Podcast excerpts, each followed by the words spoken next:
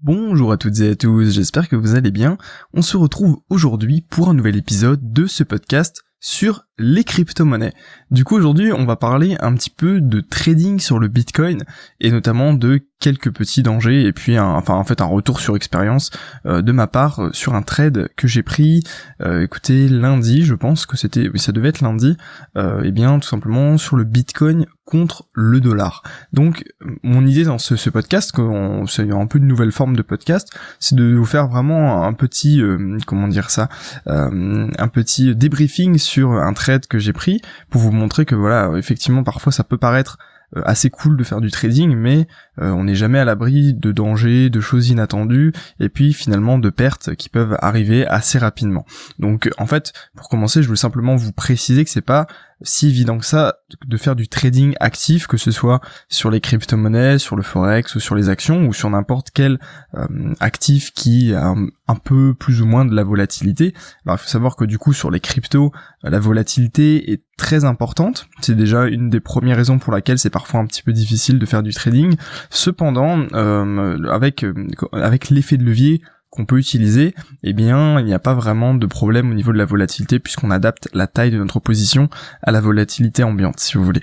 Euh, le, chose qui est peut-être un peu plus compliqué, ça va être de comprendre la psychologie des investisseurs, puisque ça, c'est jamais facile et on, arrive très vite à des erreurs, des oublis. Si vous voulez, le, le trading, pour moi, c'est quelque chose qui est complexe dans le sens où il y a énormément de choses à prendre en considération et on a on oublie très vite quelque chose, euh, on, on zappe rapidement des détails qui nous paraissent pas forcément importants sur le moment et qui en vérité eh bien revêtent d'une enfin revêtent d'une importance capitale, euh, ce qui fait qu'on peut se faire piéger rapidement derrière. Du coup euh, sur sur eh bien ce podcast, je vous parler du trade que j'ai que j'ai pris, un trade à la hausse et en fait j'avais parié entre guillemets que le prix allait dépasser les 10 000 dollars. Mais en fait ça je m'en suis rendu compte a posteriori parce que j'étais un petit peu pris dans le feu de l'action, je vais vous expliquer tout ça. Euh, l'idée c'est que voilà, je suis entré sur le niveau des 9800 euh, dollars. Alors pour ceux qui sont sur YouTube et sur Facebook, vous avez en fait le un, schéma qui, qui remonte un petit peu le, le contexte du trade en, en 4 unités de temps, donc le journalier, le H4, donc chaque chandelier représente 4 euh, heures, et le M30 où chaque chandelier représente 30 minutes. Comme ça, en fait, vous pouvez suivre un petit peu plus facilement que les personnes qui sont juste sur iTunes de SoundCloud, mais après normalement, juste avec euh, ma voix, ça devrait également, également passer si vous êtes sur ces plateformes-là. C'est simplement un complément pour ceux qui euh, seraient du coup sur une plateforme qui permet le visuel, euh, ce qui permet peut-être de, voir un petit peu mieux de quoi je parle. du coup, je suis entré finalement au niveau des 9000, 9800 dollars, donc un bitcoin valait 9800 dollars, et pour sortir finalement au niveau des environ 900, 9373,9 dollars pour être exact au niveau de, de mon stop. Donc sur ce trade là, c'était pour le coup une perte pleine, dans le sens où effectivement d'habitude quand euh, quand je vois que le prix va dans un mauvais sens euh, par rapport à mon scénario, ce que j'ai imaginé, en général je coupe une partie. Et là en fait la difficulté que j'ai rencontrée c'est que ça a été beaucoup trop vite, euh, tout s'est passé extrêmement vite. Et donc vous allez le voir, c'est le, le fait de l'indécision, l'hésitation qui fait que finalement on perd plus que le, le, plan précis si vous voulez. Quand on hésite en trading, c'est là qu'on va perdre, c'est là qu'on va prendre de mauvaises décisions. Du coup, pour vous récapituler un petit peu le scénario, mon idée, avant de, passer un petit peu à comment on pourrait justement, comment j'aurais pu améliorer ça, c'était qu'en journalier, on était sur un niveau du coup extrêmement important à surveiller, qui était à peu près le niveau des 9400 dollars. Si on regarde euh, sur, les graphiques, si vous avez éventuellement un graphique sous les yeux ou pas du tout, enfin je vous le dis, ça représente en fait un des derniers plus bas euh, qui a été réalisé sur le journalier. Du coup, en fait, on pouvait raisonnablement penser que si le prix revenait sur ce niveau et puis le casser à la hausse, eh bien on pouvait tout simplement atteindre des niveaux beaucoup plus importants comme le dernier euh, le dernier double sommet. En fait, il y a eu deux sommets qui ont été réalisés sur le Bitcoin au niveau des 11 700 dollars, euh, ce qui représenterait à peu près les, euh, les 10 000 euros. Je pense que c'était ça. Donc, si on fait un peu le parallèle, c'est en fait la résistance des 10 000 euros qui, qui joue qui joue son rôle ici. Donc en fait, on peut dire qu'on a une sorte de, de zone de entre guillemets ping-pong entre 11 700 dollars et 9 400 dollars, ce qui fait qu'automatiquement, eh bien, on pouvait s'attendre à ce que si le prix repasse au-dessus des 9400 dollars, on puisse aller chercher du coup les 11 000. Euh, mais du coup, c'était mon scénario. Si vous voulez, mon scénario c'était ça, c'est de surveiller le comportement du prix sur des plus petites unités de temps euh, sur ce niveau des 9400 et de prendre un trade soit à la hausse, soit à la baisse en fonction de ce qui allait se passer. Et là, j'avais un peu un indice qui me disait que effectivement sur le H4, on avait on avait une sorte d'accumulation, enfin pas forcément une accumulation, plutôt un range. C'est-à-dire c'est pareil une zone euh, dans laquelle le prix eh va de haut en bas de manière assez régulière. Et si vous voulez, sur cette zone H4, il y avait une accumulation M30, donc ce, le genre de scénario parfait, une accumulation M30 sur la borne haute de ce range H4. Alors si vous n'arrivez pas spécialement à suivre exactement tous les termes, écoutez, ce n'est pas bien grave. L'idée simplement de vous faire comprendre un peu la philosophie du truc et vous plonger un peu plus dans l'univers du, trading. Euh, du coup, cette accumulation M30, j'ai en fait tout simplement attendu qu'elle soit cassée par le haut et que en fait ça me donne vraiment un signal d'entrée et comme on peut le voir sur le, visuel. Euh, et donc en fait je suis rentré à ce niveau-là. Malheureusement, euh, eh bien vous savez que les niveaux de prix ne sont jamais exacts dans le sens où bah voilà euh, si euh, je vous dis que le niveau important c'est à 9400 eh bien ça peut être 9450 ça peut être à peu près 9500 donc il n'y a jamais de niveau de prix exact sur lequel il faut surveiller. Donc Effectivement, je me suis fait piéger, je pensais que ça allait monter, je pensais que c'était le, bon coup pour prendre le trade à la hausse et malheureusement, euh, ça ne s'est pas passé. Ça, en fait, le prix a rebondi un peu près sur les 10 000 dollars, un peu moins. Je pensais qu'il allait aller jusqu'aux 10 000 dollars et du coup, euh, je m'étais dit, ok, bah c'est pas grave, au pire, je vois ce que ça fait jusqu'aux 10 000 dollars et je prendrai une décision après. Mais malheureusement, ça n'a pas été jusqu'aux 10 000 dollars, donc je me suis retrouvé rapidement piégé et le prix est reparti très fortement à la baisse et automatiquement eh bien il a été touché mon stop très rapidement et j'ai pas spécialement spécialement eu le temps voilà de réagir. Du coup, euh, finalement, quelles sont en fait un peu les sources du problème euh, Qu'est-ce qui a fait que ce trade s'est mal déroulé? Eh bien, tout d'abord, je pense que j'ai eu une mauvaise estimation euh, au niveau des, prix psychologiques. vous savez, ces prix psychologiques, pour vous, pour vous faire un rapide résumé, ce sont ces prix par exemple ronds, comme les 10 000 dollars, comme les 9 000 dollars, enfin en fait, tous ces prix à peu près ronds sur lesquels les investisseurs peuvent buter dans le sens où voilà on dit waouh le bitcoin euh, va atteindre les 10 000 dollars. Ça c'est c'est beaucoup je vais peut-être prendre mon bénéfice. Donc automatiquement là on va créer une baisse au niveau des 10 000 dollars. Ou inversement euh, si euh, le bitcoin chute jusqu'aux 6 000 dollars je crois que c'était si c'est arrivé 7 000 6 000 ou 7 000 il me semble que c'était plus 6000, et bien là tout de suite, où là le bitcoin est très bas, euh, il est au niveau des 6000 dollars, il faut que j'achète, et donc automatiquement le prix rebondit dessus. Si vous voulez, les prix psychologiques, ce sont des, prix en général qui sont assez ronds, et qui, euh, et qui en fait ont un rôle important parce que automatiquement les investisseurs vont réagir fortement dessus. Et là il y avait le prix des 10 000 dollars, alors je savais qu'il était là, mais je, je me doutais pas qu'il était aussi proche. J'ai fait une petite erreur au niveau de mon jugement par rapport à ça, écoutez, c'est bien parce qu'au moins, je, l'idée c'est de s'en rendre compte après. L'idée c'est de faire du débriefing justement sur les trades et se dire, ok, alors ça, ça a été, ça, ça n'a pas été, pourquoi? Et en fait, au final, on s'améliore comme ça. Euh, il n'y a jamais aucun trader qui est très bon dès le premier coup. Il n'y a jamais aucun trader qui est qui réussit tous ses trades malheureusement. Euh, et euh, voilà, c'est juste une, histoire de statistiques si vous voulez. du coup c'est cette première chose, la première, la première euh, source de ce problème, si vous voulez. Je pense qu'effectivement, c'était la mauvaise estimation de ce prix psychologique, le fait de ne pas spécialement voir qu'il y avait ce prix-là qui pouvait bloquer le prix. Euh, le deuxième chose, c'est le, le, faux signal de sortie du range H4. Comme je vous disais, j'avais identifié euh, voilà une zone où, en fait, en H4, ça rebondissait pas mal.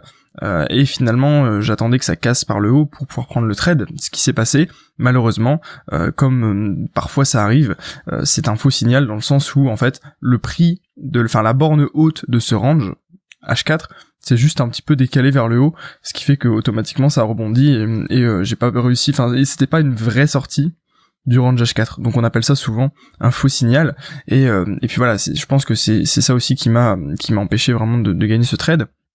Après, écoutez, ça arrive de temps à autre. Parfois, les, sorties de, range, si vous voulez, sont des très bonnes opportunités dans le sens où, euh, eh bien, ça, ça fait souvent un départ en tendance et donc on est vraiment au départ et on peut gagner beaucoup. Après, il y a le risque justement des faux signaux qui font que finalement on, revient dans le range et donc automatiquement on perd euh, on perd son trade.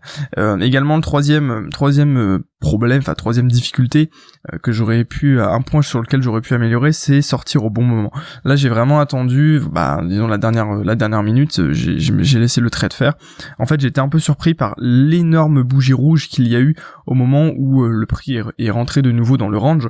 En général, pour vous, pour vous expliquer rapidement, quand je prends un trade en sortie de range et que le prix revient dans le range, je coupe une grosse partie du trade, au moins 50%, 50 à 80%, parce que je sais que les chances pour que ça ça continue à la hausse par exemple dans ce cas-là euh, sont plutôt minimes. Et là euh, en fait l'idée c'est qu'il y a eu la bougie rouge a été beaucoup trop importante. En général je sors sur une clôture de bougie c'est-à-dire que j'attends vraiment que toute la bougie soit dessinée pour avoir une idée globale de ce qui s'est passé pendant euh, la période de 30 minutes là par exemple.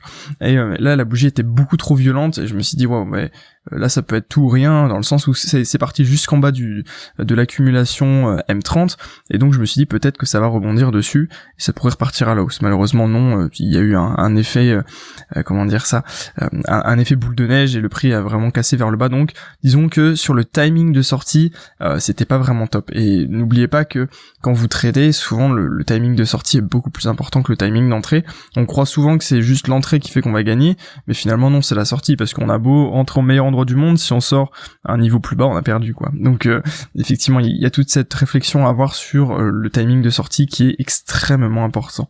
Du coup, en termes de solution, comment euh, comment j'aurais pu améliorer ce trade, comment j'aurais pu voilà peut-être avoir une perte moins importante eh bien déjà, j'aurais peut-être pas pris le trade si j'avais pris le temps de noter les prix psychologiques un peu au fer rouge sur le graphique.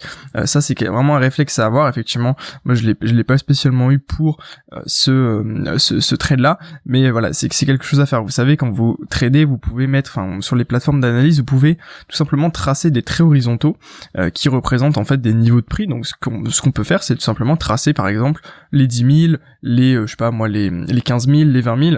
Déjà si vous faites ça, vous allez voir que le prix a réagi assez de manière assez assez violente sur ces niveaux-là par le passé. Pareil, euh, les 5000, etc. Enfin, tous les prix, en fait, à peu près, les gros prix ronds, euh, eh bien vous allez voir que automatiquement le prix euh, a réagi dessus. Alors après effectivement, si vous commencez à tracer des milliers d'horizontales, eh bien automatiquement vous allez penser que c'est magique, que le prix réagit à chaque à chaque fois. ce n'est pas forcément le cas, mais ce sont des éléments à prendre en compte quand on trade. Donc effectivement, tracer des, traits horizontaux sur les, les prix psychologiques, ça peut être très bénéfique. Et voilà, c'est quelque chose que voilà, j'ai négligé de faire sur ce trade. Malheureusement, ça ça m'a porté préjudice mais écoutez c'est ainsi que c'est ainsi qu'on avance euh, deuxième deuxième on, trouve là c'est plus au niveau mindset en fait l'idée c'est de pas se décourager la première enfin dans une perte voilà, ça arrive à tout le monde de prendre des pertes comme ça. Là, le bon, le, seul truc qui m'embête un peu, c'était que c'était une perte sèche, dans le sens où voilà, enfin en perte pleine plutôt. J'ai pas réussi à, maîtriser suffisamment le risque pour, euh, eh bien, euh, réduire complètement cette perte, ce qui est possible dans la plupart des cas. Euh, là, malheureusement, la bougie rouge baissière était beaucoup trop importante pour que je puisse réagir à temps. voilà, et puis également appliquer rigoureusement la stratégie de gestion de risque et donc en fait de sortie partielle voilà, ça rejoint un petit peu cette idée-là de Ok, euh, j'aurais pu tout simplement peut-être sortir avant. Alors là, dans le cas présent, c'était un peu compliqué, comme je vous le disais, parce que la bougie euh, était extrêmement violente. Mais dans la plupart des cas, on, on, a le temps entre guillemets de voir venir, même s'il faut quand même être assez réactif et quand même euh, assez attentif sur ce qui se passe. Alors après effectivement, euh, eh bien euh, voilà, il aurait, aurait fallu quand même avoir une sortie, je pense, avant avant ce niveau de, de perte pleine.